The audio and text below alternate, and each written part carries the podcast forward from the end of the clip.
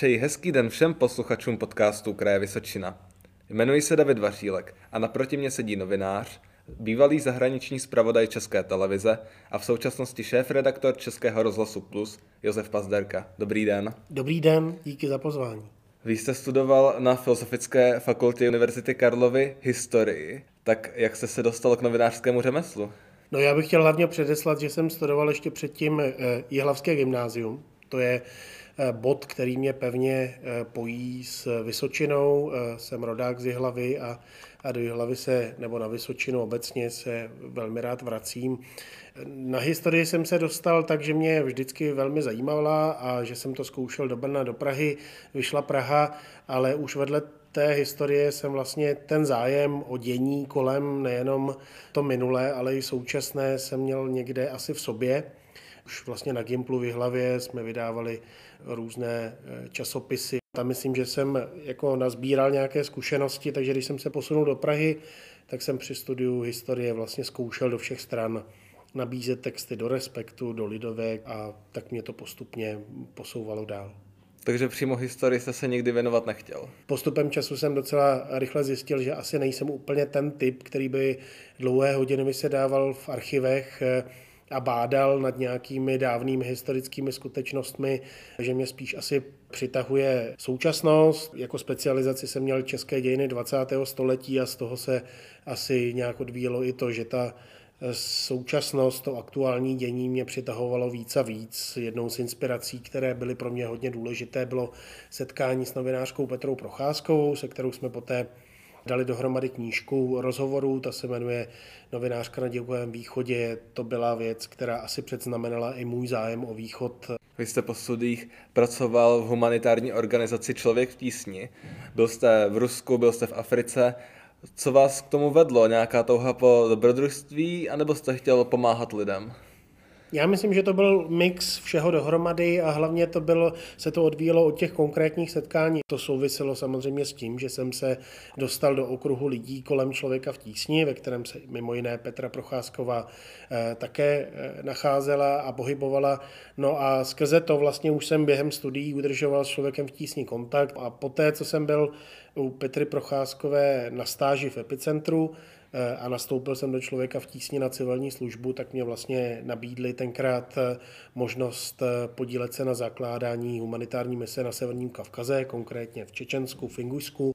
Jak vás tehdy ovlivnilo to, že jste se vlastně v celkem mladém věku dostal do prostřed válečného konfliktu v tom Čečensku?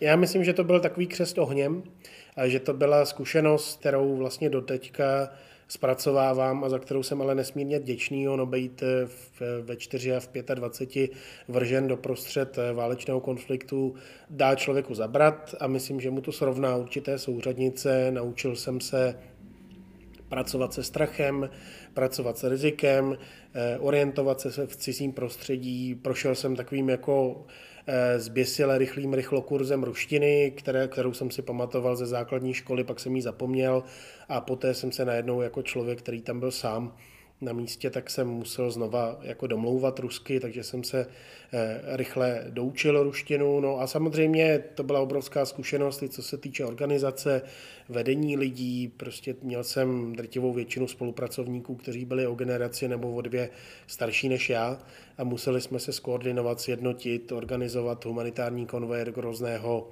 organizovat eh, pomoc, kdy se opravovaly střechy, rozdávali potraviny, eh, kdy se pomáhalo dětem v improvizovaných školách a tak dále. A musím říct, že i ten zážitek eh, té ničivé války, která mimochodem vlastně obsala kruh, tehdy začínal Vladimir Putin a když ho dneska vidíme, co provádí na Ukrajině, tak už tehdy to asi nějak bylo patrné, že se to může dít, tak mě taky srovnal určité hodnoty, možná i měřítka. Když jsem se pak vracel kdykoliv do Česka, tak jsem věděl, že lidem může být eh, desetkrát, stokrát, tisíckrát hůř, než to, co my považujeme za neštěstí nebo za problém. Už jste zmínil, že vás to táhlo na východ. Vy jste pak začal pracovat v české televizi v letech 2006 až 2010. Jste působil jako eh, zpravodaj zahraniční v Rusku, potom v letech 2012 až 2016 v Polsku. Jak vypadal váš běžný pracovní den jako zahraničního zpravodaje? Ono je to jako často opředeno takovými různými představami a mýty o tom, jak eh, ten eh, zpravodaj nedělá nic jiného, než prochází eh, válečnými zónami a mezi hořícími pneumatikami a střelbou a tím vším. Ve skutečnosti je to práce jako jakákoliv jiná, jejíž základ skoro 70 představuje sezení v kanceláři a neustále buď vyhledávání informací nebo psaní různých dopisů, žádostí. Na východě jsou těmi takzvanými bumáškami a povoleními doslova posedlí, takže je to spousta, spousta produkční i takové přípravné práce, kdy potom těch zbývajících 20-30% natáčení a pohybu v terénu znamená vlastně trochu takový bonus. Jako všechno se to musí dlouze, dlouze připravovat, každá cesta se plánuje, každý pobyt eh, se logisticky nějak musí krýt a vy nemáte velký tým, který by vám to jako v případě velkých televizí na západě chystal. Vlastně všechno to děláte na koleně. My jsme měli samozřejmě eh, výbornou eh, produkční v Moskvě, která nám strašně pomohla se spoustou byrokracie, ale i tak to bylo hodně na nás, kameramanem, aby jsme si poradili. Jak jste se vůbec k této práci dostal? Může kdokoliv z redakce se stát uh, zahraničním zpravodajem? Tak to není úplně samozřejmě na, na zahraničního zpravodaje, na tuhle možnost se dlouze, dlouze v médiích čeká. Samozřejmě tehdy to byla trošku specifická situace v tom, kdy já jsem přeskočil člověka v tísni do zahraniční redakce České televize a tam se vyvinula taková složitá situace v tom, že mému předchůdci na moskevském postu Honzovi Moláčkovi neprodloužili rusové víza. To už tenkrát začaly takové ty zvláštní vypovídání zpravodajů na základě toho, že české zpravodajské služby tady vyhodnotili někoho z Rusů, kteří jsou tady s novinářskou akreditací, že jsou to špioni, že jsou to zvědové, kteří nedělají novinářskou práci, ale sbírají tady informace. Televize musela to místo rychle nahradit. Já jsem byl v té redakci jeden z mála, který eh, uměl rusky a zároveň měl s tím východním prostředí nějakou, nějakou zkušenost, takže přesto, že jsem v té redakci byl rok, tak eh, mě vyzkoušeli eh, a patrně byli spokojeni, takže jsem tam nakonec strávil tři a půl roku jako zpravodaj. Vy jste to částečně nakousl. Myslím si, že většina našich posluchačů ví, jak je to se svobodou médií v Rusku. Tak jak se tam pracovalo novinářovi z veřejnoprávní svobodné televize? Ruské prostředí je vždycky specifické a vždycky bylo, je a vždycky bude. Každopádně já zpětně viděno jsem si uvědomoval, že už v té době se začaly utahovat šrouby. Samozřejmě, že ten režim Vladimira Putina měl média daleko více v hledáčku než třeba v období vlády prezidenta Borise Jelcina. Už tehdy začala taková interní konsolidace těch nejvlivnějších televizí a médií, která měla největší vliv. Kreml se je snažil ovládnout skrze nastrčené oligarchy, kteří je kupovali a poté rovnali do lajny, kterou chtěl Kreml. My jsme ten tlak samozřejmě taky cítili, ale ještě ne tak úplně, jako to nastalo později. Část kolegů na to občas reagovali tím, že jako zvláštně zbrzdili, že tak jako vytěsnili některá kritická témata. My jsme naštěstí měli maximální podporu z Prahy eh, v tom, že skutečně se snažíme pokrývat tu realitu taková, jaká je, že mezi ně patří i lidská práva a situace v Čečensku a kdekoliv jinde, ale bylo samozřejmě znát, že ten režim to štve, No a to utahování šroubů daleko podstatnější přišlo nedlouho později. Myslím si, že zejména s, s počátkem krize na Ukrajině 2013 a 2014 ten tlak začal být daleko brutálnější. To už jste vypůsobil v Polsku a měl jste tu možnost vlastně snímat tady tu situaci, co se děje na Ukrajině. Jak na to vzpomínáte na tuhle dobu? No, já jsem nastupoval do Polska hlavně s tím, že se budu snažit pokrývat tamní dění. Polsko mě přišlo zajímavé tím, že jsou to naši bezprostřední sousedi, zároveň největší země v regionu. Eh, zajímala mě mimo jiné jako historika i právě eh, její minulost, eh, židovské dějiny a druhá světová válka a tak dále. Takže jsem se těšil hlavně na tohle. Ukrajina v té době byla taková Bčková země, která vlastně nikoho nezajímala. Vzpomínám si, když jsme v létě roku 2013 přijeli natáčet některé reportáže do Kijeva, že vlastně v Praze o ně téměř nikdo nestál, říkal, hele, to je taková země, která nikoho vlastně nezajímá. No za pár měsíců to bylo úplně jinak. Eh, najednou vypukl Euromajdan, začaly tam jezdit eh, štáby, my jsme pokrývali to dění na maximum, pak se to rozjelo do vleklé a dlouhodobé krize, která vyvrcholila ruským obsazením Krymu a válkou na Donbase, takže už se z toho, z toho stal velký konflikt, ve kterém jsme se střídali s kolegou Mirkem Karasem a s kolegama, kteří jezdili z Prahy, ale vlastně projeli jsme v té době, to znamená v letech 13, 14, 15, téměř celou Ukrajinu a byl jsem rád, že jsem dostal tu možnost vidět ty události v přímém přenosu a osobně, protože něco jiného je číst si o nich a vidět je z dálky a něco jiného ty situace zažít. V roce 2016 jste opustil českou televizi a stal jste se šéf-redaktorem aktuálně CZ. Co vás vedlo k, tady, k téhle změně? Já jsem pracoval v České televizi 12 let, jsem za to nesmírně vděčný a doteďka na televizi, stejně jako na všechny předchozí zaměstnání, vzpomínám jako velmi velmi dobře, jsem za to vděčný. Eh, jenom při tom návratu do České televize jsem dostal tu nabídku z ekonomie, tehdy na eh, zástupce šéf-redaktora aktuálně. Eh, později jsem se vedení toho webu ujal.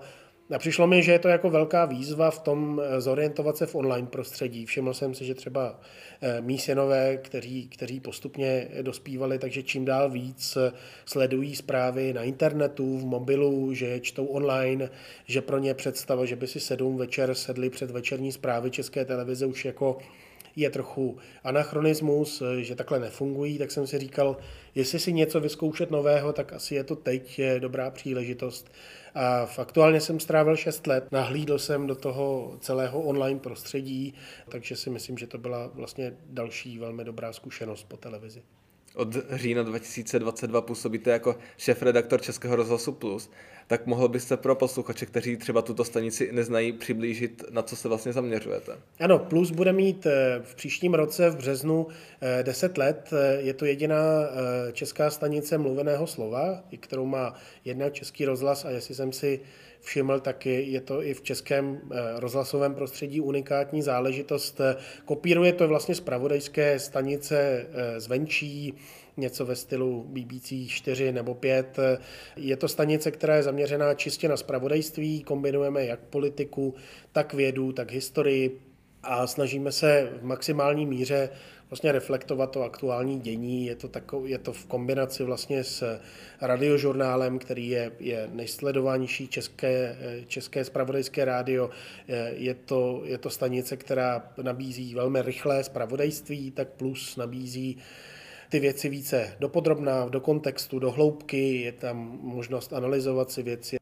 Vy jste tím dovršil takové kolečko, působil jste jak v redakci televize, tištěného média, tečka rádia, tak jak se ty práce v různých typech médiích liší? Samozřejmě, že každé, každé má specifikum a já si nechci hrát na to, že bych eh, rozhlasu rozuměl do, do detailu. Musím říct, že jsem si vlastně i uvědomil, jak moc rádio je intimní záležitost, že to lidé poslouchají velmi často ve sluchátkách sami, eh, že, že jim to dokáže zprostředkovat nějaký věm, který třeba televize, kde jsem začínal, úplně, úplně ne, neumí.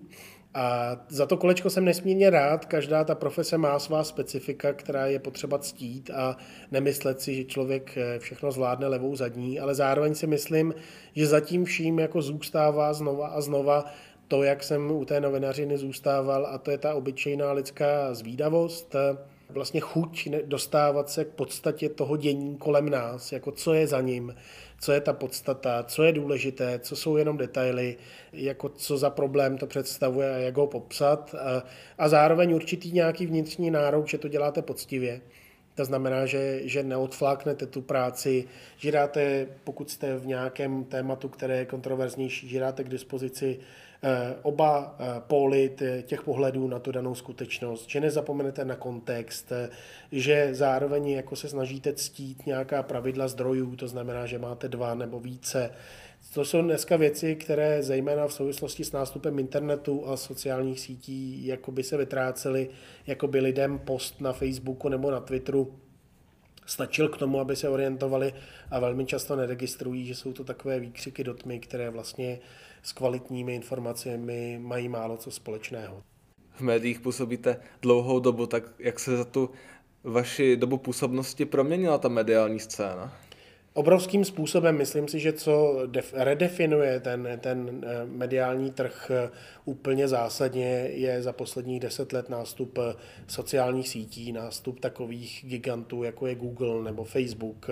V českém prostředí je to seznam to jsou všechno platformy, které původně ten obsah vůbec nevytvářely. Seznam se teď snaží to trochu měnit, ale i tak je to prvně a především technologická platforma, která samozřejmě tím, že na ní vstupuje víc a víc lidí skrze mobily, skrze eh, další elektronická zařízení, tak vlastně získává dominanci a to si myslím, že sice umožňuje dostávat ten obsah eh, k více lidem, ale zároveň, že to vysává velké, velké množství eh, peněz z těch tradičních vydavatelství. A to je teď obrovské dilema, obrovský souboj, kdy drtivou většinu zisků eh, schrábnou právě giganti jako Google nebo Facebook nebo Seznam a ty tradiční vydavatelské domy, které musí zaplatit kvalitně novináře, které musí technologicky stačit, které musí platit nájmy a další a další dostávají čím dál víc eh, v úvozovkách na zadek eh, a začíná to být eh, cítit velmi, takže si myslím, že to je prostě veliká výzva pro média. A, a druhá podstatná věc je, že tím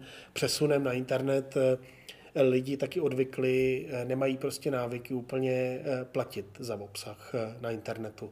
Tady dlouho se razilo s tichým požehnáním seznamu to, že obsah na internetu je zadarmo, ale to samozřejmě kvalitním médiím jako nepomáhá, protože pokud ten obsah vytváříte, vy ho potřebujete z něčeho zaplatit ty lidi. A to si myslím, že je taky velká výzva i pro uživatele, aby pochopili, že pokud za kvalitní obsah na internetu nebudou ochotně zaplatit, že to ve finále bude znamenat, že ten obsah nebudou mít. Samozřejmě jinou otázkou jsou veřejnoprávní média, ale i u nich je to teď zase velká otázka třeba valorizace toho koncesionářského poplatku. Vemte si jenom ten poplatek rozhlasový 45 korun, když si vezmete, kolik z toho odloupla inflace a další a další věci, tak v reálné v, re, v reálné hodnotě vlastně ten poplatek 45 korun dneska má hodnotu asi 22, tedy zhruba poloviny. Eh, a to jsou věci, které se pak bezprostředně promítají do toho, kolik si můžete dovolit eh, lidí, jak kvalitní můžete mít eh, ty jednotlivé pořady. To všechno spolu souvisí a myslím, že by to veřejnost měla vnímat a měla by vnímat taky to, že pokud chce kvalitní zpravodajství, musí ho být ochotná podpořit. Ať už zvýšením koncesionářského poplatku nebo ochotou platit za něco soukromým médiím. Říká můj host, šéf-redaktor Českého rozhlasu Plus, Josef Pazderka. Nový podcast Kraje Vysočina vychází každé pondělí a najdete ho stejně jako všechny ostatní díly na www.kr.vysocina.cz. Děkujeme, že nás posloucháte.